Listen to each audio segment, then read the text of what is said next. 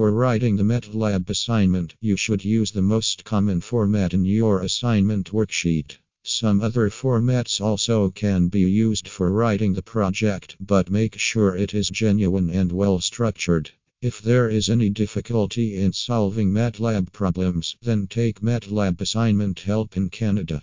Choose only the best assignment provider, especially when it comes to MATLAB Assignment Help Online. Make sure that the one you are choosing has many years of experience in writing assignments on the subject. There are many services on the internet that are providing MATLAB assignment help online. Get the best services at pocket friendly rates right now.